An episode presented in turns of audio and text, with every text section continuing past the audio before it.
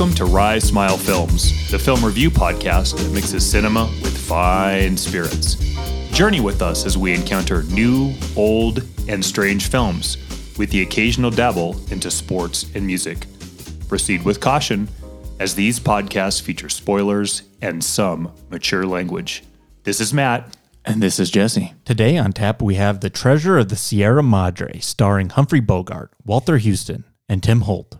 Based on The Treasure of the Sierra Madre by B. T- Traven and written and directed by John Huston. Welcome back to Rice Smile Films. It's time to continue on with this little mini cast we're doing right now. Films we're thankful for. We got to do your pick last week, Zack and Miri. That was a great discussion, great breakdown on on that one. Um, that, that episode really cracked me up. Um, Yeah. But here we're going to be a little bit more cerebral today, with also some stuff we can kind of poke fun at as well.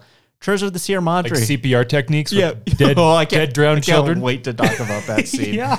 Uh, Treasure of the Sierra Madre from 1948. Uh, we haven't done an older film in a while. It kind of seemed, you know, apt. This is a, a wheelhouse space that we really like, and we're really Yeah. like talking about these films and breaking them down. So I think this is going to be a great discussion today. I'm looking forward to it. Um, Yeah. I'm glad you brought up Holt because Tim Holt. Did you see the Nicholas Hoult news this week? Oh yeah, Renfield and Nicolas Cage as Dracula. Wow. With the side order of Awkwafina and uh, maybe a Lucy or a Mina role. Like, what's that movie going to be about? Is Nick Cage going to get all method as the as the Count? I don't know. He could. Wow. That could be kind of fun. I'm there. Yeah. And to Universal and what we've talked about with their their monster franchise. Their questionable dark universe thing. Yeah, they could be on the upward spiral. That could be fun. Yeah. But let's start out. You know, uh, got a new bottle today. This is Pinhook. This is Kentucky Straight Bourbon Whiskey. Uh, what I really like about this label is they kind of like name them for like different horses and stuff. They have some fun with it. Uh, so this uh, particular uh, blend is uh, it's called Bourbon Heist. It is 98 proof and uh, it's uh, released just this year. Uh, so uh, cheers to you. Cheers to you. Uh, here we go. There we go.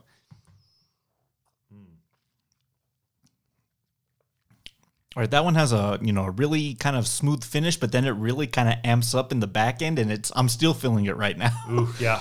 but in a good way. You know what I mean? It's not in a way where you couldn't like mellow mellowy drink that you know in in an afternoon or recording an episode. How about that? All right, you ready? Let's well, let's roll. get started with our flight question.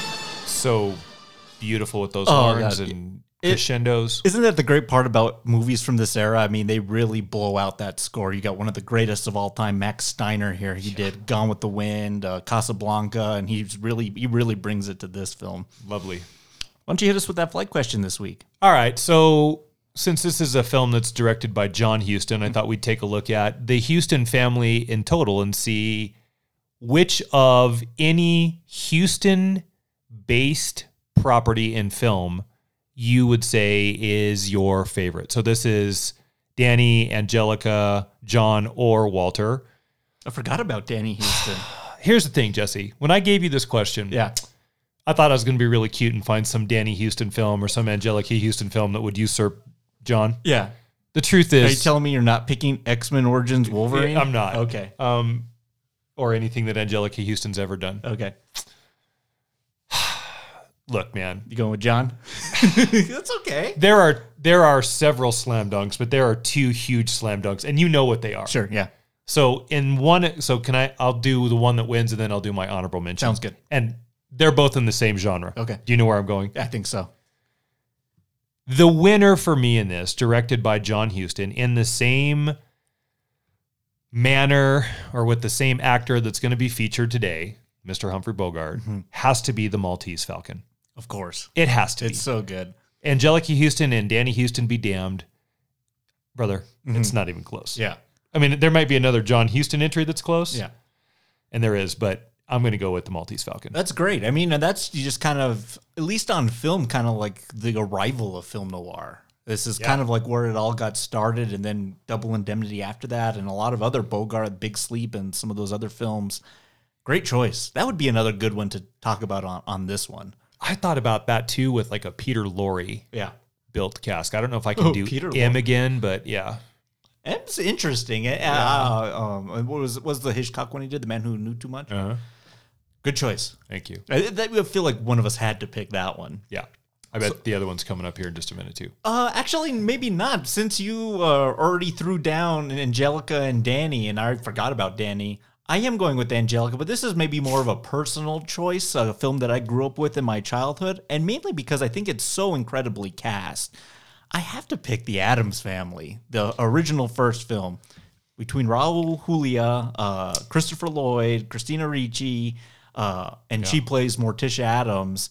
They were kind of on the cusp of something that was going to dominate 1990s family filmmaking, which was let's take a past TV show property and make it into a film. I think they were the 1st because then you have adaptations of the Flintstones with John Goodman. Yeah. You have Beverly Hillbillies. You have the uh, Brady Bunch film. It kind of became the thing in the 90s was let's take those properties that were great on the silver screen or on the silver screen or no the small screen, Small screen. and convert them to the silver screen and that movie's actually fairly enjoyable and i would even go as far as to say adam family values the sequels even better She's a great Morticia. Oh, she looks it. She just has that look, that pale, Yeah. long black hair, and they're so good to each other. Her and Raul Julia, who was taken way too soon from us.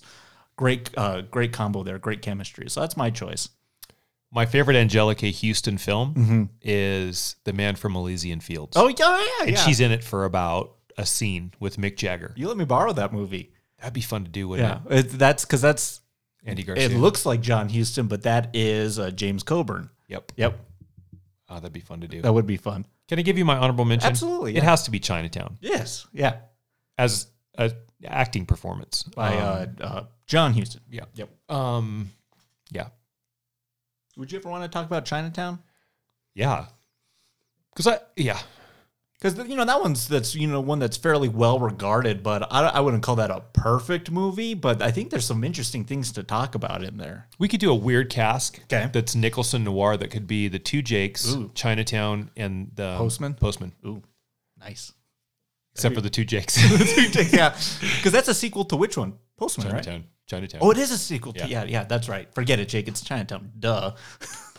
well, I love your choice. Yours too. Yeah, I, I like how. You, again, thank you for reminding me that Danny Huston was also part of this family. And Wonder Woman didn't make it for you, huh?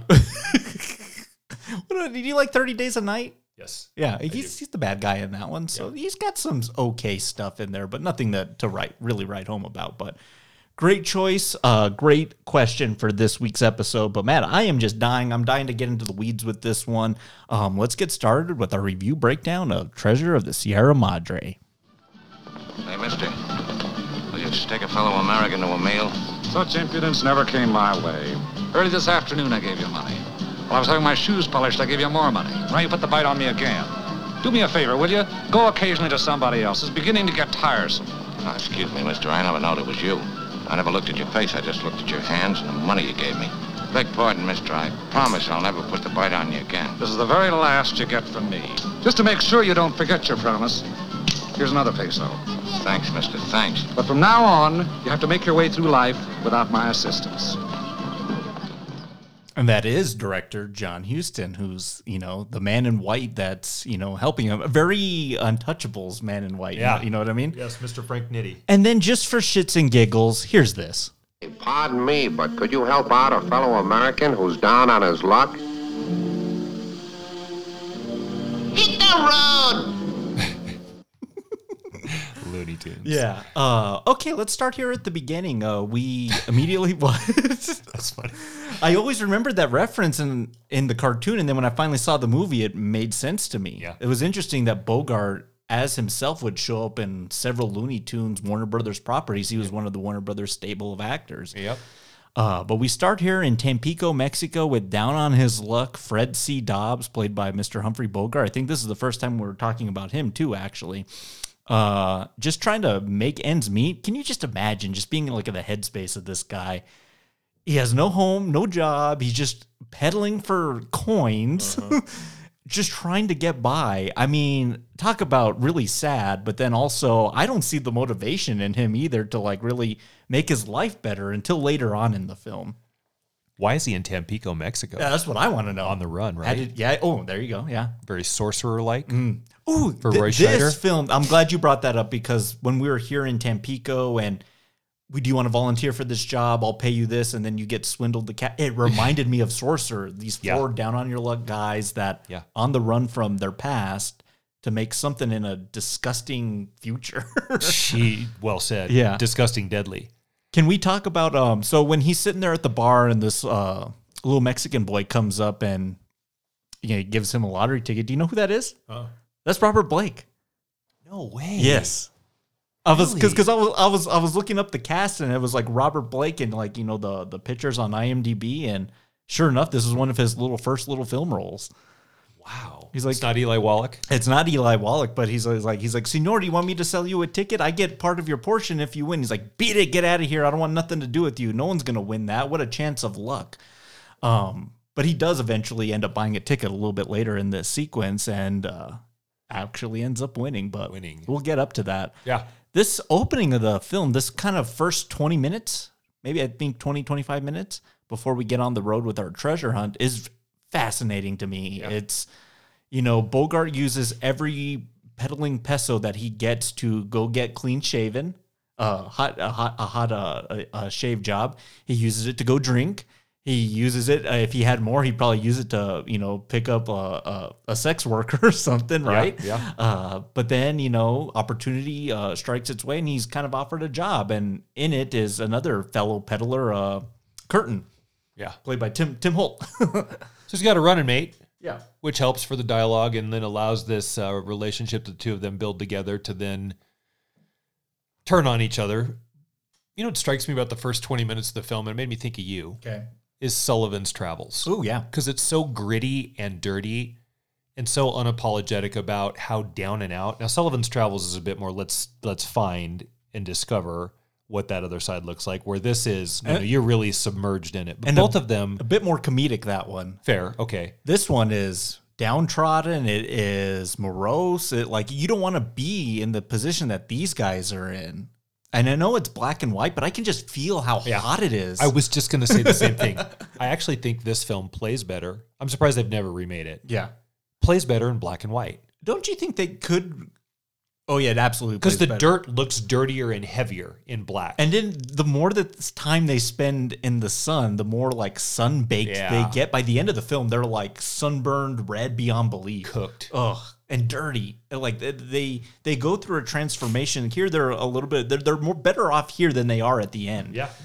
It's funny that you brought up remake because I thought I was like, this is a really well structured story that, in a modern sense, and maybe it's because I don't know a lot of people that go hunting for treasure anymore, but you know, what about like a winning lottery ticket that kind of does the same thing for these people? You could kind of maybe do something similar. Sure. Warner Brothers, I'm surprised you haven't gone there yet. yeah. Too good an idea. They didn't want to burn it to the Yeah, direct to streaming service. exactly. Save that for you know when they can really make a real film, like really try. But these guys, it, we also probably have to call them a little bit uneducated or maybe a little bit and don't ha- quite have their street smarts because they're willing to take any type of gamble that comes their way because this job that they take. Well, you laid it out. Yeah. If you get some money and you go get a shave and then you can find a prostitute Mm-hmm. instead of getting a place to put yourself up for a couple days that has a sink to where you could do it yourself, it's just this shameful, frankly, waste of money. Mm-hmm. Yeah. But that's going to be Dobbs, isn't it? Yep. Especially when we get to what are you going to do with the money when we finish mining the Sierra Madre? Exactly. All right. Yes. Uh, so when they, they get this job, they're kind of almost kind of doing some sorcerer work. They are kind of building an oil rig, right? Yeah. Here in the middle of the, the Mexican desert, and 130 in the sun is what they say. even that's even in the shade. God, that sounds terrible. Brutal. uh, heat stroke. And Yeah. they they finish up this really hard job. Who knows how long it takes because we don't know the passage of time, but the guy the guy that's gonna pay them's like, I gotta go into town, I'll collect the checks, and he's like, Hey, you wouldn't mind if some of us come with you, you know, so we can kind of protect our interests. And he's like, No, I'll I'll meet up with you guys later. And sure enough, what happens? This guy swindles them. Yeah, Off he goes. Off he goes. And it's not until later when they're drinking themselves silly and they don't even have an extra peso for an extra cot for the two of them. So I guess they're gonna share. Uh, they find they find this guy. Yeah. And it's like, hey bud, did you forget about us? What's going on here? And so off he has to go with his senorita, and he's like, "Here, I'll go buy you a drink." And did you notice what they they go drink? Three ryes. Oh, really? then we get three ryes, and here we'll get the bottle, and this will make up for it, gentlemen. He's like, "I'll buy you drinks, I'll get you drunk and stupid, and you'll forget all about it, and I'll just slip on out again." And that's not enough for them, right? Right. Oh man, they they, they just let this guy have it. This is a great little fight scene. Pound him. Yeah. Yeah.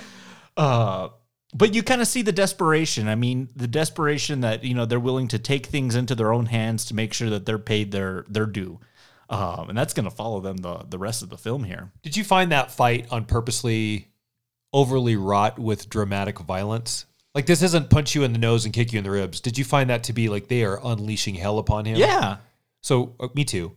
The reason I ask that is one of the things that you know Dobbs arguably is one of the 15 greatest characters in all of cinema, right?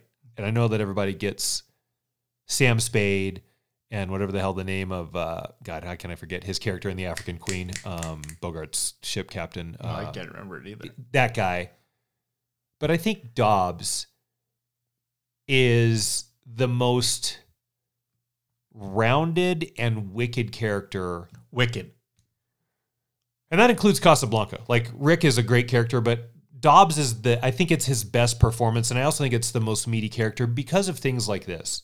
When he's in the bar, like we've already laid out, like you know this character, I'm going to waste my money, I make reckless decisions, and when you screw me over, I'm going to kick your ass. But part of it's also my fault because I was stupid enough to just trust you. Like he is ignorant and violent and reckless. And that is who, unfortunately for Curtin, has created this friendship that's going to allow them to make this vast fortune that, you know, it's based on, Jesse. Yeah. Trust. Yeah. And isn't that the key word in this film? Isn't this movie about trust or is it Yeah. about greed? How it's about both. Uh, Trust and greed. It's trust and greed and how far because you know when you do get a little bit of piece of the pie and this is looking good and and um, profitable Yeah. now you want more now you want you want this part of the share or we'll talk about that scene coming up later where he's like well why don't we just divide up our shares right now versus doing that later Yep. you already see the greed coming in of i don't trust these guys and how far they're willing to take that um, but here uh, you know, after this fight, you know, they take his money, and so now they have at least a little decent to go hole up in a shantate sorts. I love how he describes it. He's like, he's like, it's got cockroaches, rat, and scorpions, but it's the best we got. And then in here they meet uh, Walter Huston, another great performance in in this film, who plays uh, Howard, who's kind of just spouting out about you know prospecting. Five thousand dollars is a lot of money. Yeah, here in this joint seems like a lot, but I tell you, if you was to make a real strike, you couldn't be dragged away. Not even the threat of miserable death would keep you from trying to add 10,000 more. 10, you'd want to get 25, 25, you want to get 50, 50, 100, like roulette. One more turn, you know, always one more. It wouldn't be that way with me. I swear it wouldn't. I take only what I set out to get. Even if there's still a half a million dollars worth lying around waiting to be picked up. I've dug in Alaska and Canada and Colorado. I was with the crowd in the British Honduras where it made my fare back home and almost enough over to cure me of the fever I'd caught. Dug in California and Australia, all over the world practically. Yeah, I know what gold does to men's souls. You talk as though you struck it rich sometime or other, Pop. How about it? And what are you doing in here, a down and outer? That's the gold. That's what it makes us. So again, like you said, what happened to Bogart? Why is he here now in his current state? I want to know the same about Howard. I mean, if he is so good and knows so much about the environment and the lore of what prospecting involves, and he's struck it a few times, it sounds like, because it sounds like when you get this, you want that, and when you get this, you want this. But what's he doing here in this Shantate too? You know what I mean? He should have his own estate and his thing. So he's done some stuff that he's lost all his money. Maybe he spent it all in nefarious ways on on those same prostitutes. Um, but uh, here he is in the same thing. And I like Howard because Howard is to me the wise sage of our journey. He's the one to kind of keep them in check. He's like he's like if you're patient, we'll find it and we can do a good job at it. But you can't go doing this, you can't doing that because he's right. Gold will turn a man's soul uh, black. Yeah. What, what did they say in Pet Sematary? The soul, the, the something of a man's soul is stonier. The heart of a man's soul. Oh, yeah. stonier. That's kind of what he's saying here. you, you know, you brought it up, and you're right. Obviously, he's speaking from experience. What a triumvirate we have here. Mm-hmm. Whether Bogart is drunk in that scene, I think he is. I do too. He's talking drunk. Whether that's actually Bogart drunk or that's character. that's what I was going to ask you. Yeah. Back to the Dobbs thing. If he's not drunk in real life, Dobbs is drunk in jail mm-hmm. or in that jail. Jail feels like jail. That Chantate. Yeah. That hostel. Yeah. Oh yeah. Yeah. These three guys are going to set out with nothing but the bare minimum of necessities, like the clothes on their back and the knowledge of this old timer. And again, here we go. It's, I'm going to trust that this guy is going to take us to the promised land and lead us to the gold of Sierra Madre. That's the trust piece that then is completely derailed by the greed piece how you choose to play that out in the story, how Huston chose to play that out in the story, is of, I think, significance because you can do something like, I'm going to steal the horses and be, but the way that, and you get it, like he's going to rip off his, his friends, and that's the greed. The trust is gone. But the way he does it, John Huston does it, mm-hmm. is it's this very slow and equally interesting Yeah. decline in people that are morally compromised to begin with, so they don't have to fall too far. But we watch this breakdown of each of their roles in the relationship and the things that they do. And I got to be honest, I think the person that's the worst by the end kind of gets the best fate of the three, Death. Yeah. right? Mm-hmm. That's I don't know. The way he dies is kind of gruesome. quick, quick though. quick. Yeah. And it's not in his back. No. where the other ones, you know.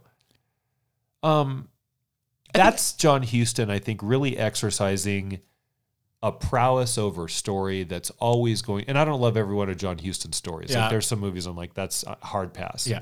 but he does have a really special talent to take the sublime or minimal and make it interesting for the audience in story. He's so in control of this particular story too, of the where, where he stages it and how he's where he's going to take these characters to. Adapted from a short story, right? Yeah, adapted from this short story. So he actually read it in 1935. This is a perfect segue, and wanted to make it. He was always really infatuated with it. So this is pre Maltese Falcon, which is his directorial debut. Talk about a directorial debut. Yeah, Citizen Kane. yeah. Uh, uh, but he he wanted his father to play the Dobbs character, and it never happened. And then uh, right before it was like 19 after Mal- Maltese, like 1941, 42, he was going to do it with George Raft, Edward G. Robinson, and John Garfield in the three roles. Could have been good. That could have been pretty interesting. But John then Garfield, yeah. what happens? World War II. And uh, John Huston is one of several prominent film uh, makers like Capra and uh, John Ford that decide to go be documentarians for the war effort and make uh, documentary films. And if you, ladies and gentlemen, if you can stomach it, uh, Netflix has that documentary Five Came Back. It's that book I gave you. They made it into a documentary, and then they have the actual uh, uh, films that they made as like a compendium it's rough. I've tried to sit through some of it, and um, we're talking about going through war torn battlefields, concentration camps, and if you can kind of get through that, this is the type of work that these directors were doing. Uh, you know, during this time, they weren't making movies; they were, you know, trying to make newsreel footage so people could see what the hell's going on across seas. Yeah.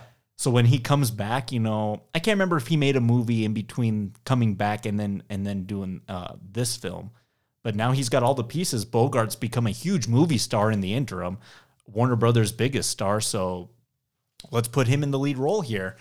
Uh, I, Bogart said it best. He ran into a film critic somewhere on the streets of New York, and he says, "Wait till you see my next film. I played the worst shit you've ever seen," and he's totally right.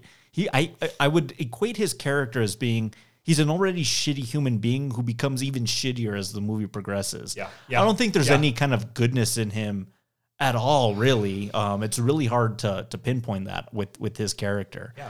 But now we're on the road. We're going to the Sierra Madre Mountains here. We're like kind of in between, like in uh, here in Mexico. And this was one of the first Hollywood productions that filmed outside of the U.S. on location. They filmed in Tampico. They filmed in the state of Durango, and a very problematic production, if you can imagine. But that's pretty cool. I mean, they were mostly filming, you know, films on the Warner Brothers backlot back then. So here's Huston. It's like we're going to take it and show you what this looks like, and I think that lends to the authenticity of that sun baked atmosphere that they're involved in. Uh, yeah, I couldn't say it. Yes, it looks real because It is real. It is, right. is real, and you, there's you can see where it is, you know, uh, a sound stage and whatnot. But it, it it just looks really good. Yeah. But now when we kind of get down to the the treasure hunting and the digging, and these two novices that don't even know what they're doing, and God bless uh, Walter Huston, who's very patient with them and is going to tell them this is how you do it. This is where we're going to set up. But you know, th- then uh, then this happens. Oh, look! Look! Here. Here, look at this rocket. It's full of gold. Veins of it. This stuff wouldn't pay a dinner for a carload. Well, it ain't gold. Pyrites. Fool's gold. oh, not there ain't plenty of the real stuff hereabouts. We walked over it four or five times. The place yesterday that looked like rich diggings, but the water for washing the sand was 11 miles away, too far. And the other place, uh, well, there wasn't enough gold to pay us a good day's wages. Hey, next time you fellas strike it rich, holler for me, will you, before we start flashing water around? Water's precious. Sometimes it can be more precious than gold. What do you think of that? yeah, big, big, big line and a warning. and a warning to respect Mother Nature and what it offers you. Because then there's that scene later when we've mined this mountain for all its gold, but now let's take the time and effort to break down what we set up. And because what she's given us back so much more, the respect that uh, Howard has for the environment, and Dobbs just ready to just cut it and run. You know what I mean? Yep.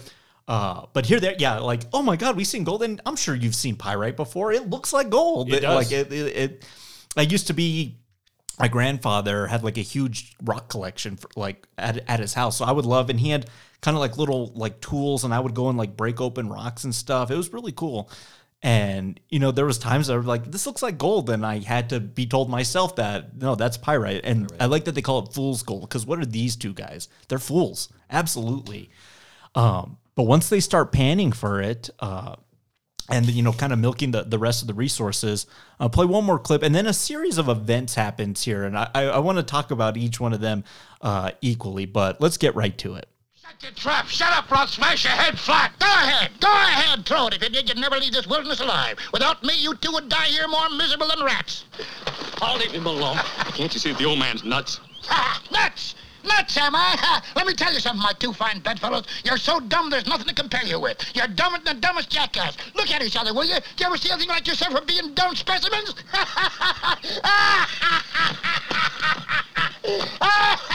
You're so dumb, you don't even see the ridges you're treading on with your own feet.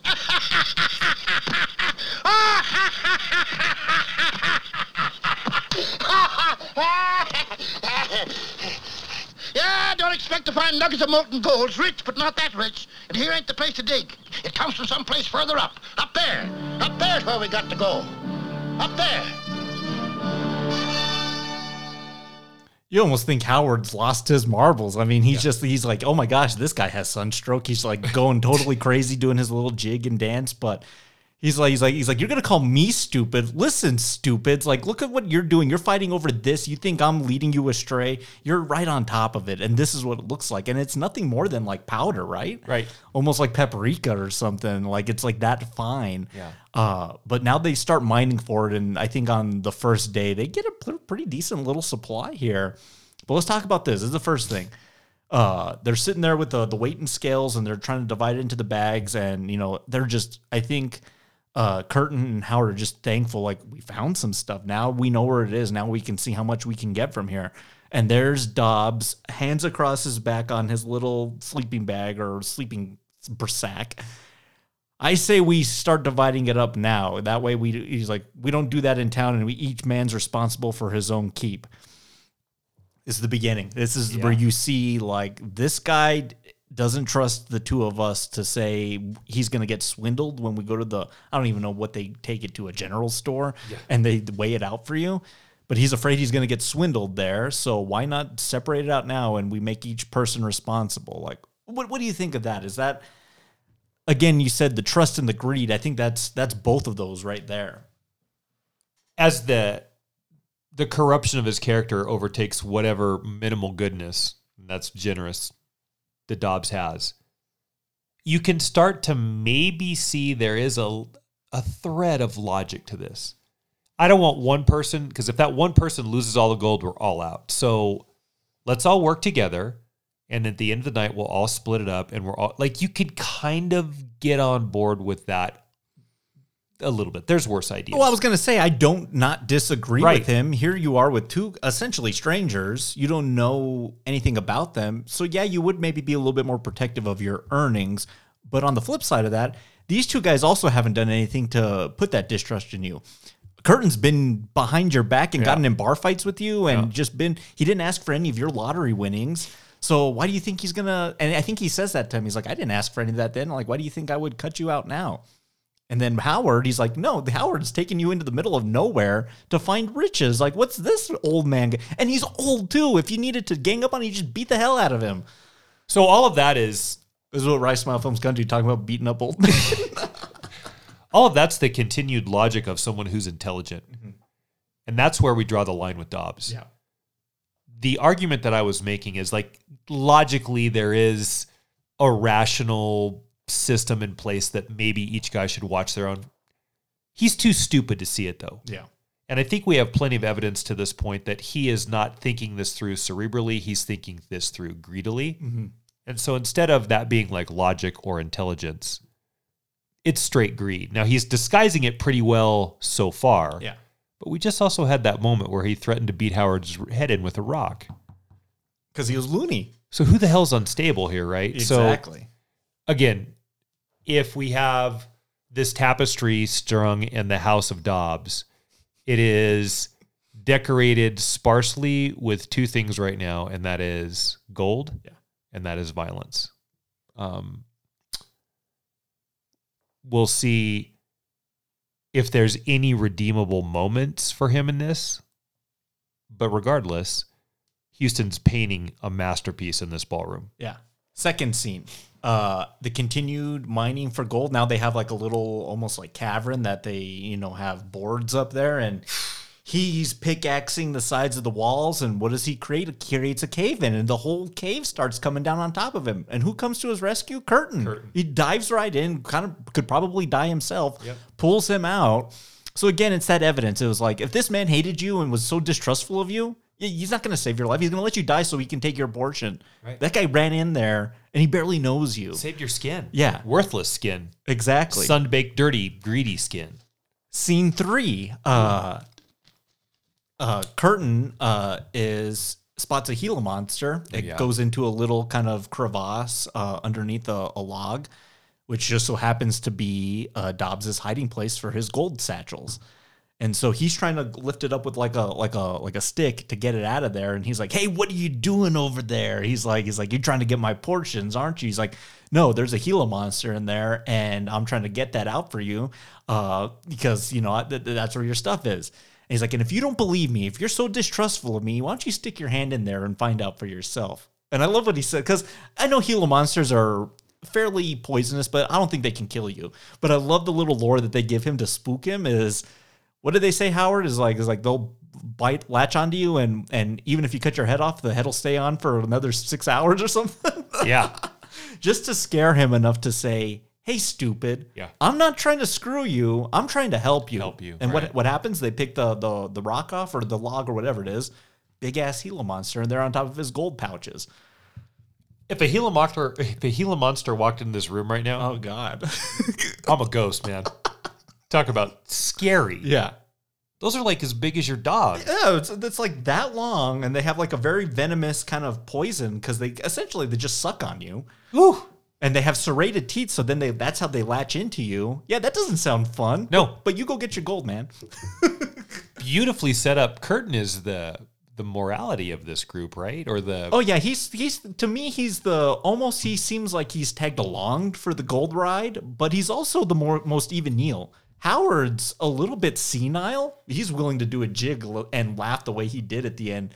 This guy's got a couple rocks loose. Maybe he's been doing this too long. Well, what I was going to ask you is is Howard a future image of what these two men could become? So are we looking Sure. at Curtin versus Dobbs and the path to agedness could lead to Howard?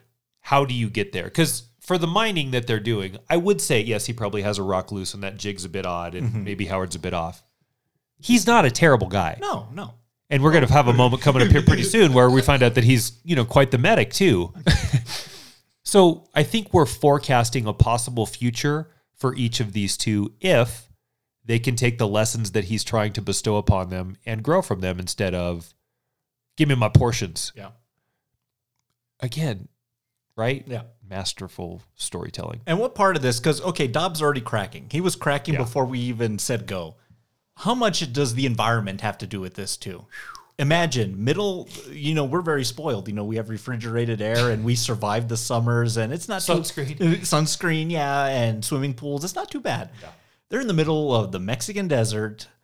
120 plus degree temperatures at, at the top of top of the peak sun every day. And Breathing dirt and gold. laying on dirt, laying on on rocks. Yeah, viscous chemicals. Yeah. God, they must like their their brains going insane. Sure. uh, just because of the environment. So we see how treacherous that is. Now we're gonna get to the the, the final sequence in this thing, but I want to ask you this because of just that the way Max Steiner's music is and the way it sounds. Would you call this film a western? Yes, I would. But it- feels like a different western because usually westerns are, you know, cowboys. OK Corral. OK Corral, uh, the Searchers. Yeah. Being that there's no like, you know, type of like gunfare like that, and we have our our battles here, but like it's like a treasure hunt, but like we are in the West. Like, you know what I mean? We are part of in that environment.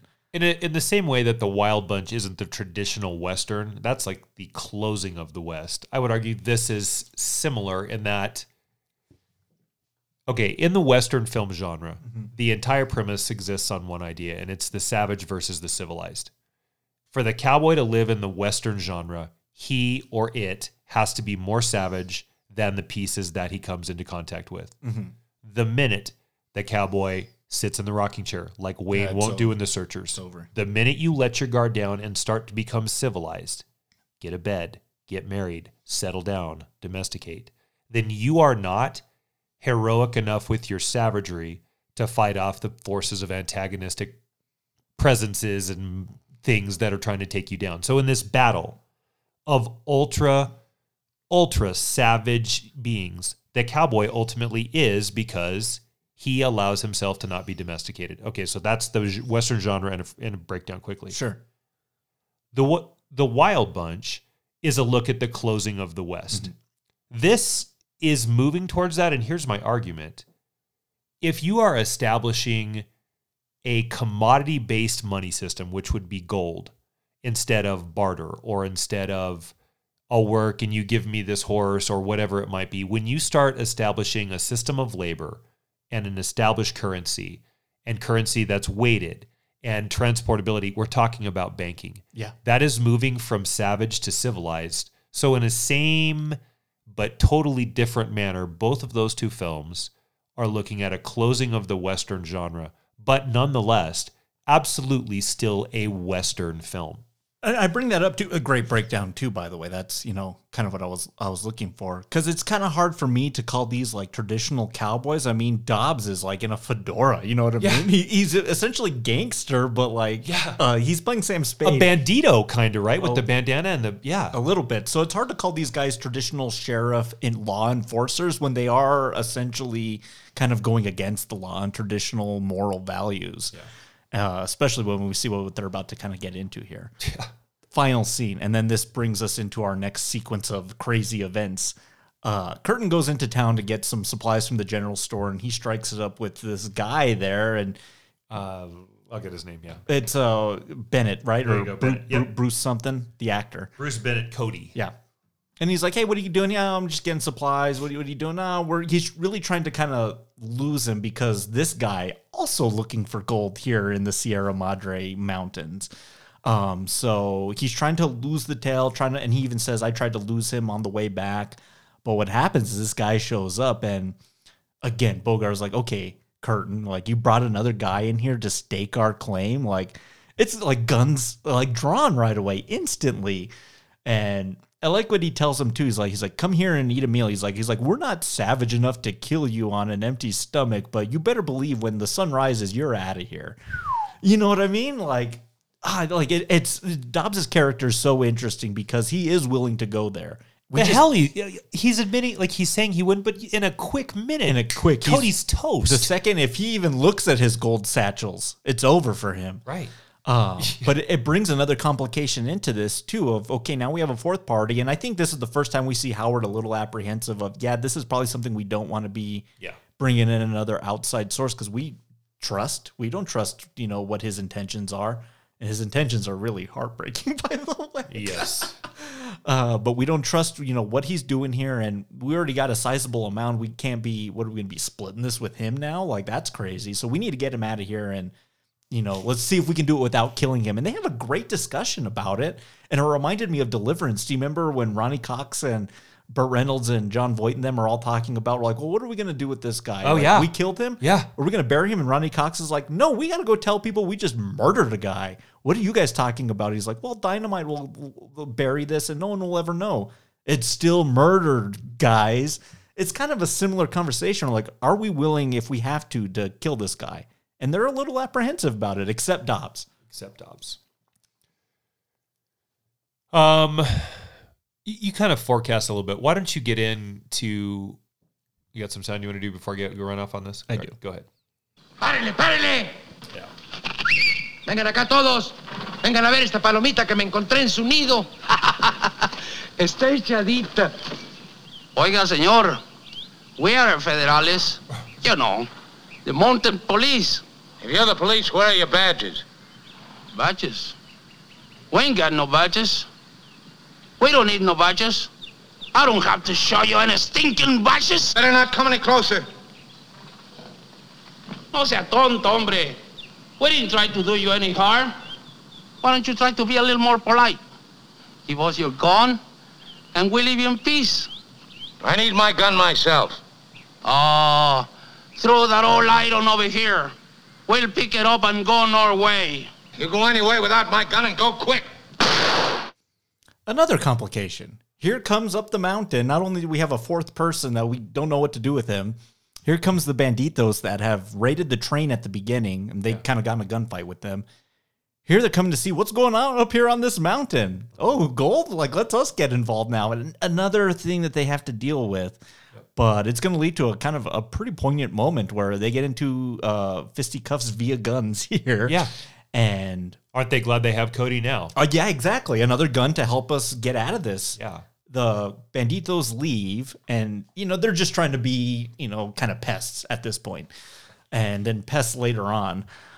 Uh, but what happened? Cody took a bullet in the middle of the crossfire, and he's just laying there dead. And man, Dobbs is probably like, "Whew!" Like, thank God, like we didn't have to do it, and he's dead, and so done. But oh, and I forgot about this, Matt. Like I've seen this film at least maybe five or six times. I always forget about this scene when they like go through his uh, personal effects, and then they find this letter from his wife, and I love I look because you can see the dynamic of all three guys, and he, uh, uh, Howard tries to read it, but you can kind of see he's not educated because he's struggling to read certain difficult words, so he gives it to uh, Curtin, who's probably the most educated in quotes of the group. And we find out that this guy is going out for one last claim to make a life for him and his wife and his new child. And his wife's pleading with him, please, if you don't find anything, come back home for us and we'll figure it all out. And here he is dead. You know what I mean? Oh God, it, it kind of broke my heart a little bit. It was it was really sad. So here it is again, right? So domesticated that he's out trying to find the resources to allow himself to create a homestead for his family. Mm-hmm. You can tell from the moment Cody shows up, he doesn't have a chance. Bruce Bennett is entirely too good looking to be running with these three guys. his hair is too perfect. And you can see it happening long before Yeah. He gets capped in the stomach of all places. Mm-hmm. Good Christ, what Yeah. a way to die, Yeah. right? Or abdomen, I guess. lower abdomen. If the film believes in the traditional element of civilized versus savage in the West, then again, you're looking at the Cody character as a perfect representation of how that plays out in Western cinema. You show up too clean, too much pomade, and too many good intentions for the family, especially with these three guys, you don't have a chance. But the thing that's so interesting, and this is where the West gets compelling, is you're moving there eventually. Like you have to move to that. We are moving to a settled, civilized state. So your days, whether it be Cody or Dobbs or Howard or whomever, mm-hmm. are numbered, my friend. Yeah. So it's fight it off as long as you can. And this, I mean, what I just said, we could apply to the Wild Bunch too, Yeah. and to the Searchers for a certain, even to Liberty Valance to a certain degree as Yeah. well. But the Cody character, off in hopes or pursuit of better days in this savage environment, is wickedly, mm-hmm. wickedly Yeah. undermanned. Yeah. Undermanned, unprepared, anything like that. Yeah. So then another complication arises. Now, uh, members of a local Mexican village show up, and I think their first thought is like, "Oh gosh, banditos again." They what do they what do they want? But then through the conversation, and you know, Howard speaks the language, so he's able to like really communicate with them. He finds out that you know they're looking for help, and he's someone who knows medicine because one of the local boys fell fell in the river or fell in something, dr- almost drowned and uh but he just like won't wake up. Like he's like taking on water but won't wake up. So is there anything you can do? So here's what you're talking about. Where is howard how's he going to prove his use? Because i think a lot of things that uh hold him up a little bit are his age. I mean you're right. I mean it's almost time for howard to hang it up and figure something else out unless he can prove his worth prove his purpose. Who knew that howard was able to be part medicine man we joke about this scene. So you want you want to break it down what what happens in this sequence? He manages to use the boy's arms as a well pump to pump the water out of him that I guess is remaining in there and then breathe the life back into him With tequila. with tequila. Yeah. Okay. I mean, I guess there's worse ways to be brought back than that, right? Um, it'd be so laughably absurd if it wasn't because there's no way that works. There's no way that works, but Huston shoots it so somberly. That's what I was going to say. Yeah. Unless Huston comes across like, okay, we're going to do this. I guess I'm all in and we're going to do this. it looks like a ritualistic practice when he's there and he's just going, uh, and everyone's like very melancholy and every, just like there's a low hum Yep. amongst everybody about is this going to work? Is this going some what's going to happen? So it's the method is silly, but the way it's done is it's they're they're all, Eerie. all in. Like they're making us believe, yeah, this will work. And it's a bit eerie. And it's a bit, a that bit chanting's odd, huh? yeah, a bit strange. And when the boy wakes up and spits out the rest of the marine water, he's a messiah now for this village. They're just like, oh my God, like, you know, this is amazing. So when he goes back to camp and reunites with Dobbs and Curtin, he's like, oh yeah, the, the, the, everything went really well. But then they come back to him and they're like, we want you to come back. Uh, they don't know why though. Yeah. They, they're like, you're like, oh my gosh, they might kill me. They might do this. They might something might be going on here. Um, should I take my gold with me? Uh, no. What if they find out you have your gold? Then that's going to be another complication for you. We'll watch your gold for you. Curtin must be shitting bricks at this point because what it means is Dobbs and Curtin have to go it alone, make it to town uh, to get this gold mine so they can get paid. Uh, this is maybe probably my favorite part of the movie where uh, you really see the distrust happening here, the greed. And that Sleeping sequence, with one eye open. yeah, who's gonna fall asleep first? Who's gonna not trust the other person until you know sleep just overcomes you from being so tired? Yeah. with a gun and just trying to watching the other person, and whoever falls asleep first is the one that's screwed. You know what I mean? Yep. When can you sleep? You can't. Can't. You can't trust that person. That person doesn't trust you for whatever reason. Um, and it all just you know it's leading to this. Putting anything over on me. I see right through you. For a long time, you've had it in your mind to bump me off at the first good opportunity and bury me out here in the bush like a dog. So she could take not only the old man's goods, but mine in the bargain. And when you get to Durango safely, you'll have a big laugh, won't you? Thinking how dumb the old man and I were. If you make another move toward me, and I'll pull the trigger. All right, get your hands up. Come on, get 'em up! Was I right, or was I? You and your Sunday school talk about protecting people's goods. You. Come on, stand up and take it like a man. Come on, get up! Bro, Dobbs is lost. He's he's absolutely snapped, and you know Curtin's playing with him. He's like, I he's like, I don't know why you still think that way. I don't know why you think we do that. And you know, even after the fact, if this wasn't Howard and if this was you, we would we would protect your earnings and and your good faith. Nope, that's not enough for him. Uh, much like the way Cody went out, uh, he shoots him in the stomach, and he's just laying there, and he's. Then you see the paranoia, and I love this. And Bogart's performance is so good. I was, he's like, I shot him over there. He's like, maybe I should bury him. He might still be alive. And he's like, he's like, what if I leave him alive, man? They come back and get me. You know what I mean? Uh, what do I do? And you just see him snapping, and his face is just like, like, like red at this point. Like he's so sunburned, dirty, and he's his eyes. Like that's what always transfixed me about Bogart in this film is his. He's got crazy eyes at the end of this thing with just like this stare. And yeah, I wouldn't trust that guy either. No way. No way at all. Is he Sam Smeagol to Gollum like? A little bit. Oh, that's a good comparison. Feel yeah. that transition, right? Well, that's very greed like as well with Right. the evils of the ring. The other thing too, I think in that paranoia bit that he's talking about, well, what if I don't what if I don't hide him properly? What if he what he is not considering mm-hmm. is now he's a man alone. He has no like Cody saves the day for them in the gunfight. I I would argue mm-hmm. he's got no backup, no support. And no knowledge of the area. So early on, like 15 minute mark, we were talking or made the case that he's either logical or greedy.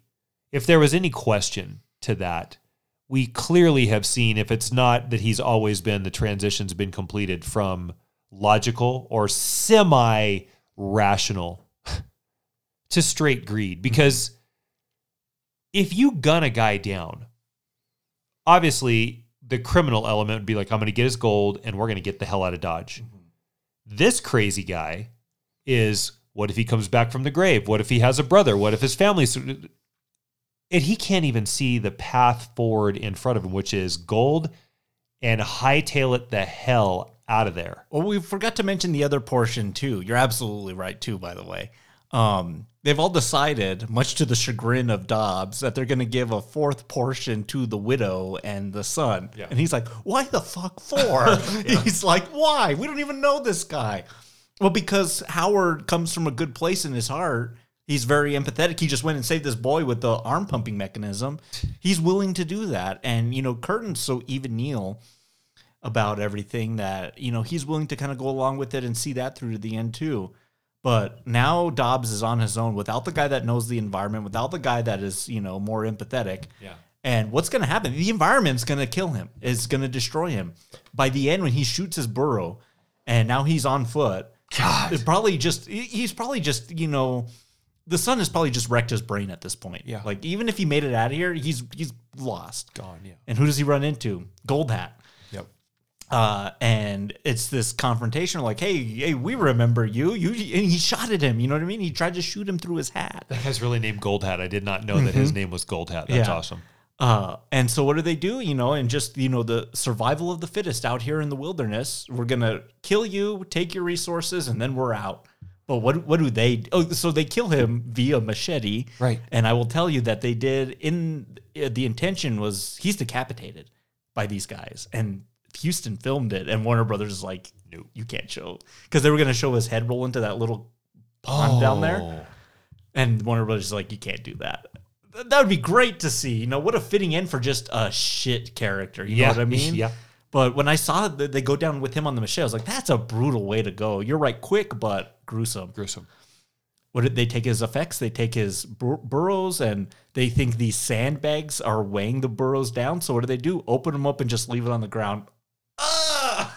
Mother Nature wins, blows back to the Sierra Madre. Well, not yet. Here it's still on the Oh, floor, right, so right. maybe we could still, you know, scoop it up into a little thing and get something out of it. But you know what I mean? Like that moment, that's yeah, like yeah, yeah. That bittersweet thing in like film endings where you know characters have what what's coming to them. Here it's they don't know what that is or not educated enough to know what is in those satchels, and yeah, they just leave it like it's nothing. Okay, I want to ask you a question. Okay. I- I think anyone at this point can recognize that our ratings for this film are going to be really high. So Mm-hmm. let's, and it's the title of the cast is films we're thankful for. So, Yeah, okay, exactly, Okay, yeah. so yeah, cat's out of the bag. Woo. Is this missing an element in that hostel when they meet Howard, where Howard says, or they somehow they come into some knowledge of the Sierra Madre gold mine load, mother lode. Mm-hmm. And Howard says, You know how many men have tried to get that gold out of there? And the same thing always undoes them greed. And then you build up the mythos of Mother Nature. And the only, and then what it does is if if you abuse Mother Nature and you don't repair her after you've mined her and sucked her dry from this gold, she's going to take the gold back. Is it missing some acknowledgement to tie that in to where she gets the gold back because they didn't do her they did her dirty? I think they've done they did Mother Nature dirty. Yeah. Uh, I think they've done a few scenes like that, but maybe there's one more that could really hammer it in because we've picked up on it. Just you know, It's there. It's the spoiling of the water on the pyrite. Right. It is repairing you know the mine shaft that they made so we can leave the mountain the way we found it. But yeah, maybe we need one more to kind of say if you don't do and you know respect you know the resources that we uh pilfered, uh, she'll come back to bite you in the ass. I think with Cody, it's there too. If Cody is looking for the resources so that he can set up Mm-hmm. and use what the land offers him, a place to build a homestead, because he has the most noble means of them. Yes. Yeah. It's all there. Yeah. It just needs to be a couple lines about those hills are cursed or those mountains are cursed. Something like that. I think Maybe. I think we're able to pick up on it because you know they're so subtly there those sequences. But you know, for you know maybe other film watchers, another scene to really hammer that in. You know what I mean? Uh, you know, you brought up Sorcerer. I want to bring up another film that this reminded me of, or maybe the director was uh, inspired by this because you know the distrust factor. And It reminds me a lot of The Thing as well.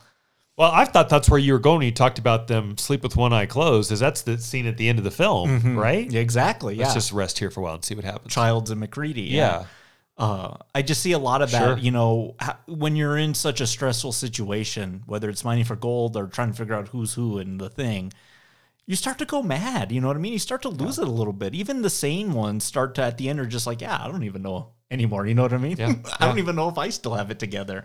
Uh, so many great films in that genre of, you know, 12 Angry Men, The Thing, you know, like you just can't trust the person sitting across the table from you. You know what I mean? Right.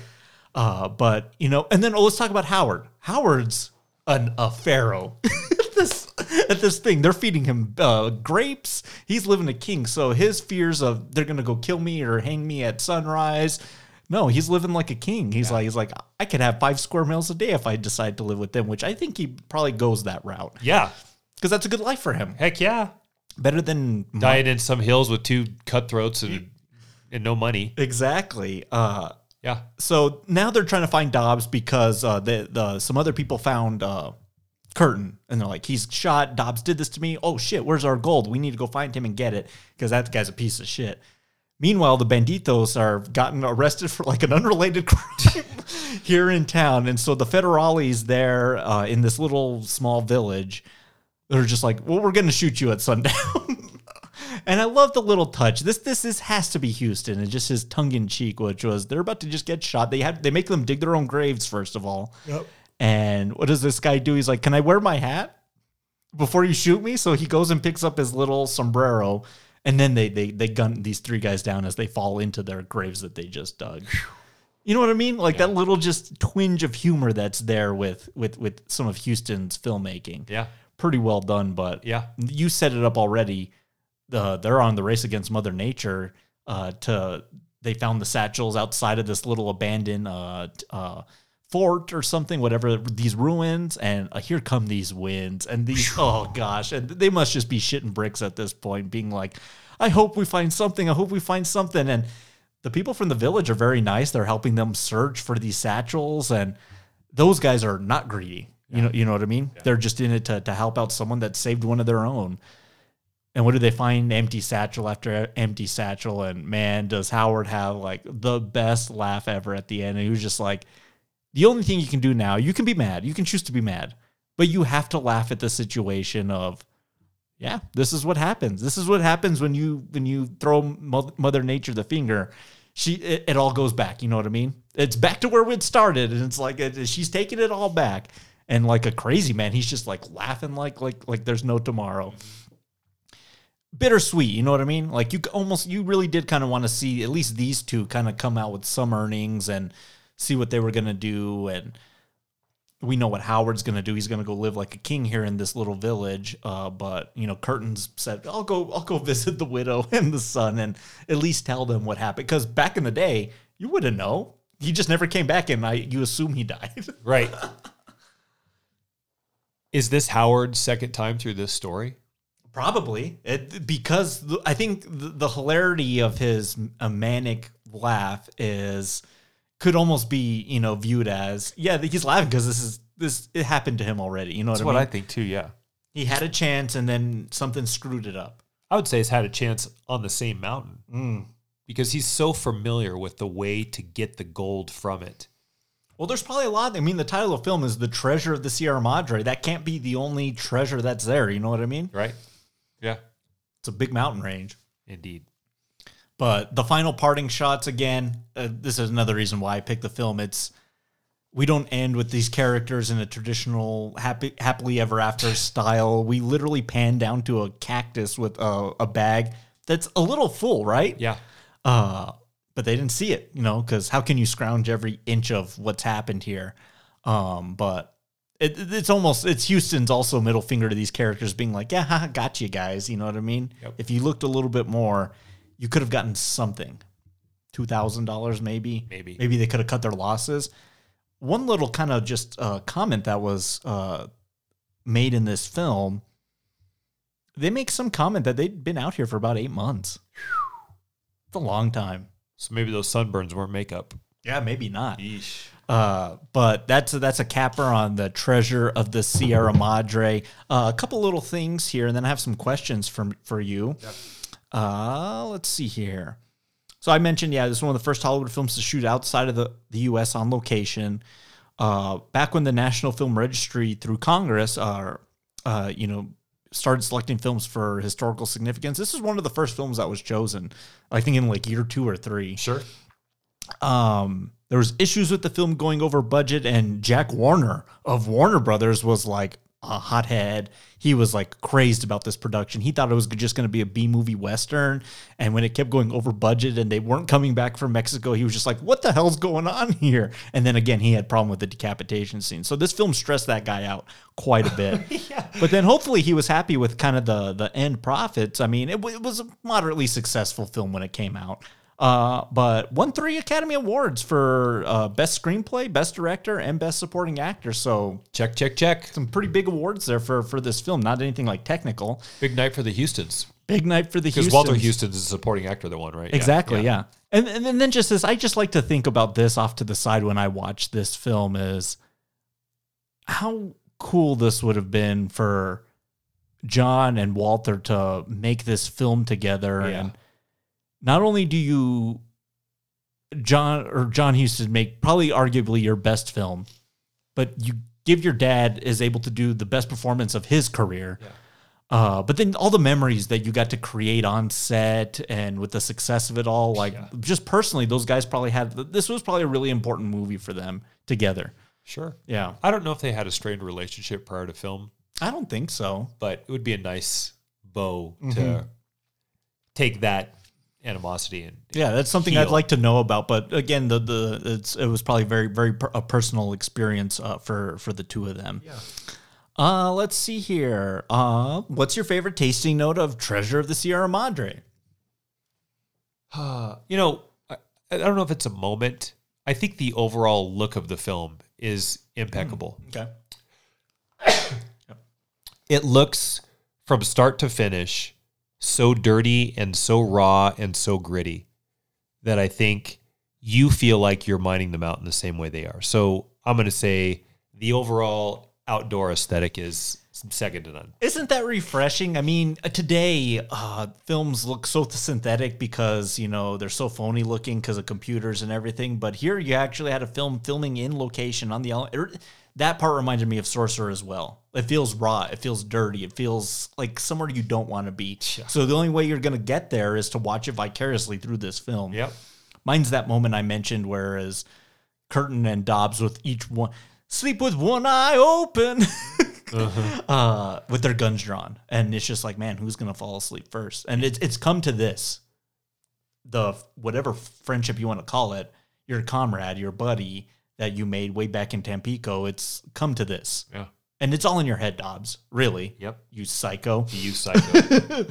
But okay, real quick, what is the Oh my god moment of Treasure of the Sierra Madre? when Dobbs caps Curtin, hmm. just to shoot him like that. Yeah, He's not going to go there. He goes there. he goes there. That's that's my, yeah. and that's the breaking point. I mean, I don't think there's anything that could ever happen in the film that could redeem that character at that moment. No. What's yours? It's Dobbs's death. I, I forgot how just in uh uh intentionally brutal it is, but it's all obscured. You know what I mean? Uh-huh. They're just hacking at air because it's 48. You can't show gruesome murder like that. Right. But uh, just the implication of man, that was what what a way to go. And then I read about it. I was like, oh wow, it was supposed to be a lot more intense too. Oh, this should be interesting. Who's the master distiller on Treasure of the Sierra Madre? A lot of choices here. A lot of choices. Uh boy. I'm going to give it to Walter Huston. Okay. I think that that's a really terrific performance. Easily could be outshined by Humphrey Bogart.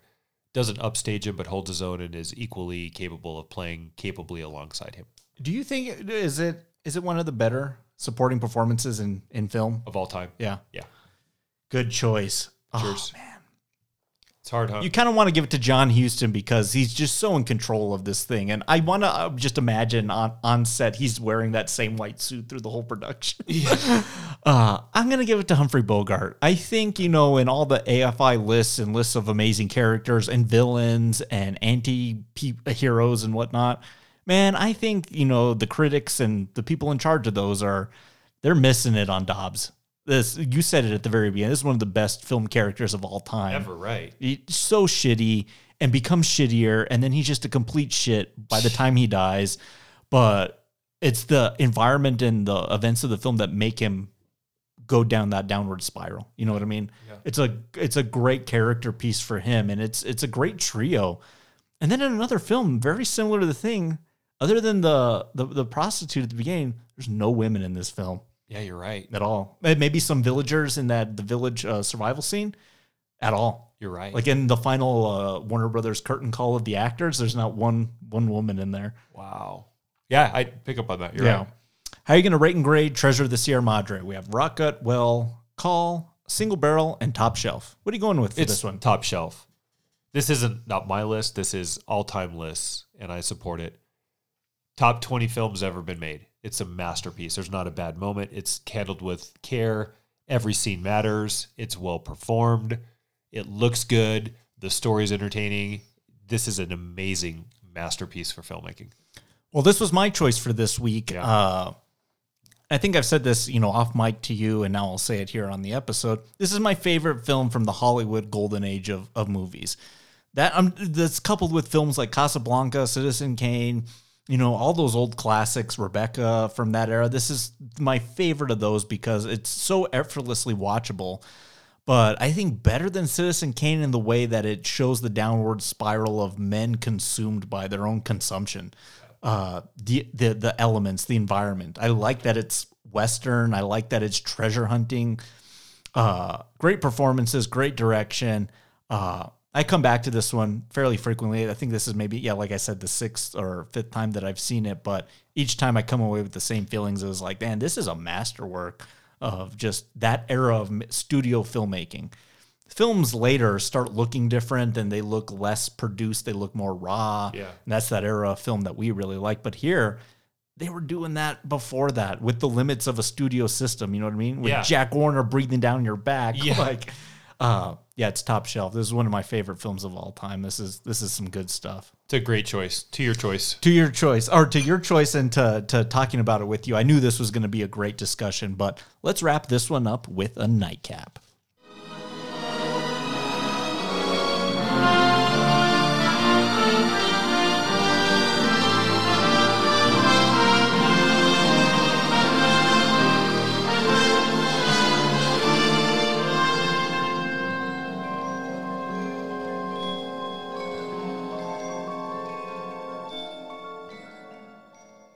Okay, being that this is 1948, we're right smack dab in the middle of the Hollywood studio system era of making films. This is Universal, Warner, MGM, RKO, although they might be on the way out at this point too. Yeah. Uh, Paramount, Columbia, big studios. Disney's figuring it out with their animation game. Like, I mean, films are cranking at this point. Some classic actors that came out of this. I think I gave you a year of 40 to 56 some huge names that came out of this. Your top three favorite. Let's just we'll go three, three, two, two, one, one. Uh, one that's probably going to appear on both of our lists at three for me is Mr. Jimmy Stewart. Yep. Okay. Your three. My number three, Ingrid Bergman. Good Uh, choice. someone who, whether it's Casablanca, Notorious, or Gaslight, I mean, not only is she just absolutely gorgeous, Yeah. But uh, the empathy she brings to a lot of her roles. I mean, of any actress, I think in that era, she's always one that I've really gravitated towards for a sense of realism and just, you know, melancholy performances. We got to do Notorious one of these days. That would be a great film to talk about. Good choice. Yeah. It's your number two. Claude Rains. Just kidding. Number two, actress Okay. Irene Dunne. I knew you were going to pick her. Yeah. love her. Uh, such range, wickedly talented on and off the screen, philanthropist, uh, an amazing backstory. Every role from Girl Next Door to I wouldn't quite say bombshell because she wasn't that like buxom like that, but um, yeah, she was. That's yeah. What film from hers? Uh, the her best for me is the awful truth. Okay, yeah. but there's where do you want to start and stop with that one? Exactly. I think nominated seven times, never won one. Jesus, come on. Yeah. My number two, James Cagney. Wow. Uh, and talk about a guy that got, you know, really popular early on in like 32 with, oh gosh, why can't I remember the title of that? Well, like, like Little Caesar. Yeah. And uh, Public Enemy, but the film for me that hammers it home, and I would love to do this one on the show with you on these days, is White, White Heat. Heat, Oh yeah. my god! I mean, that's a power keg of a performance. Yeah. Uh, there's just something about him. He looks, he looks, he's like Nicholson of the 40s. He looks just angry. Ooh, all the- good, yeah. He looks just angry all the time Love that. but was just like he just anything you read about him on the side was just like what a pleasant person to be around. Yeah. My number two. Number Your- one. Your number one. You, you know. I do know. Cary Grant. Uh, don't ask me which is his best because it's everything from how he can play businessman as super spy in Notoria or in uh, North by Northwest to the gregarious, acrobatic yet still charming male opposite in the awful truth. Um, you know, the one that he gets the most run for is like bringing up baby. well, he's good in that. I just I, I can't handle that film. oh, that's insufferable. But like for his ability Yeah. to do almost near slapstick type Yeah. of humor in a very fast delivery dialogue way. I mean, he's good at it. So that's it. Yeah. We gotta do Philadelphia story one of these days too. Well, we should just like because just- I, I know where you're going with number one, and um, I we've just created the cask for I think number one if it's what I think it's going to be for you. My number one's one you already mentioned. It's Yeah. Jimmy Stewart. Yeah. For everything about Cary Grant is very much the Clooney of his era. To me, Stewart is the everyman. Yeah. And there's just something else uh, even more fascinating about uh, Stewart for me was the fact that he was just like, you know what? I got to go fight in this war. Yeah. And just murdering uh, like people, and I, I need to go do my duty. I think I mentioned when we did Wonderful Life that he's the most decorated actor in military servitude Yep. uh, killed a lot of people in World War II.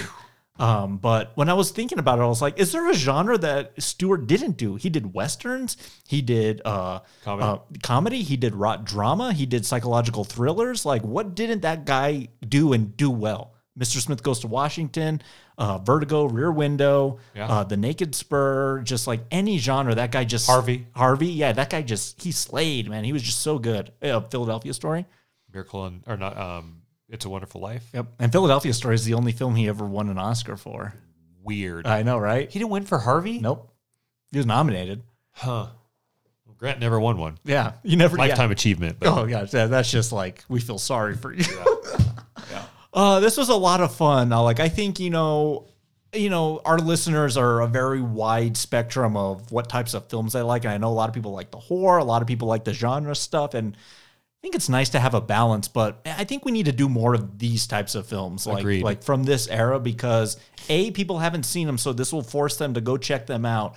B, they have so many things going on in them that the conversations, whether it's production or the thematic elements in them, are just going to be so intriguing for everyone to listen. So we need to probably think about that. Maybe kind of put in some of these older flicks from this era. I'm with that totally.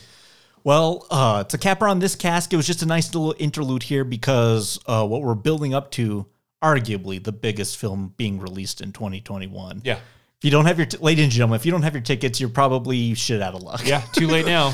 too late now, but we're gonna lead up to it. Uh, a certain little web slinger, and I know you and I have been dying to talk about this film. Yeah. probably since we started the podcast. Um, but what perfect Spider-Man film to lead up to the new release of Spider-Man: No Way Home with Spider-Man 2 from 2004. Yeah. Uh, arguably the best Spider-Man film of the bunch. We get to talk about a character that's gonna return in this film. We know he's returning. He's been in all the promotional material. Uh, but I can't Probably, and I bet two of them, to be honest with you. yeah, two of them, right? Yeah. Uh, I can't wait to talk about this because you are the Spider-Man guy. You love that character to death. You've collected so many of his comics. I can't wait to talk about what this film does right that makes it so well regarded as a Spider-Man film, but as a superhero film in an era when, man, when's the last superhero film you and I liked? It was like I don't even know if we've done it on the show. Like, Infinity War. yeah, we didn't even do that one, uh, but Yeah. that was you're probably right. It probably was that movie. Yeah. Uh, yeah. We didn't do that on the show. You're right. this is going to be a great discussion. I can't wait to talk about it. Uh, Spider Man 2 from 2004 coming to you next week. Yeah. That'd be great. Excellent. Well, uh, that's a cap to you. So cheers to you. Cheers. I'm going to go take a swim. Matt, if something happens to me and I take on too much water, I hope you're there off to the side to give me an arm pump and then a shot of tequila. Well, you're a little bit bigger than that guy, so I'm gonna have to go with the advanced technique. So it's arms and then legs. But I got you. Don't worry. Thanks, man. I appreciate Yeah. it. Thank you very much, everybody. We'll see you all next week. Have a good week, everybody. We'll see you in the dark. Thank you for listening to Rye Smile Films. Be sure to subscribe to us on Apple Podcasts, Spotify, Podbean, Stitcher, TuneIn, or wherever you listen to podcasts. And be sure to leave us a rating and a review while you're there. It really helps out the show. And for Rye Smile Films merchandise, go to teepublic.com. The treasure of the Sierra Madre is property of Warner Brothers Pictures, and no copyright infringement is intended. Until next time, cheers.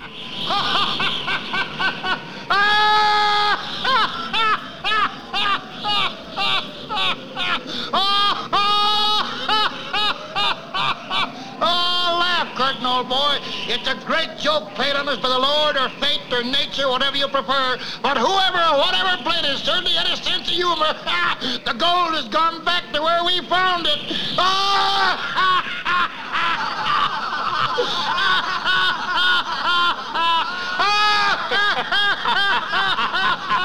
ah! ah!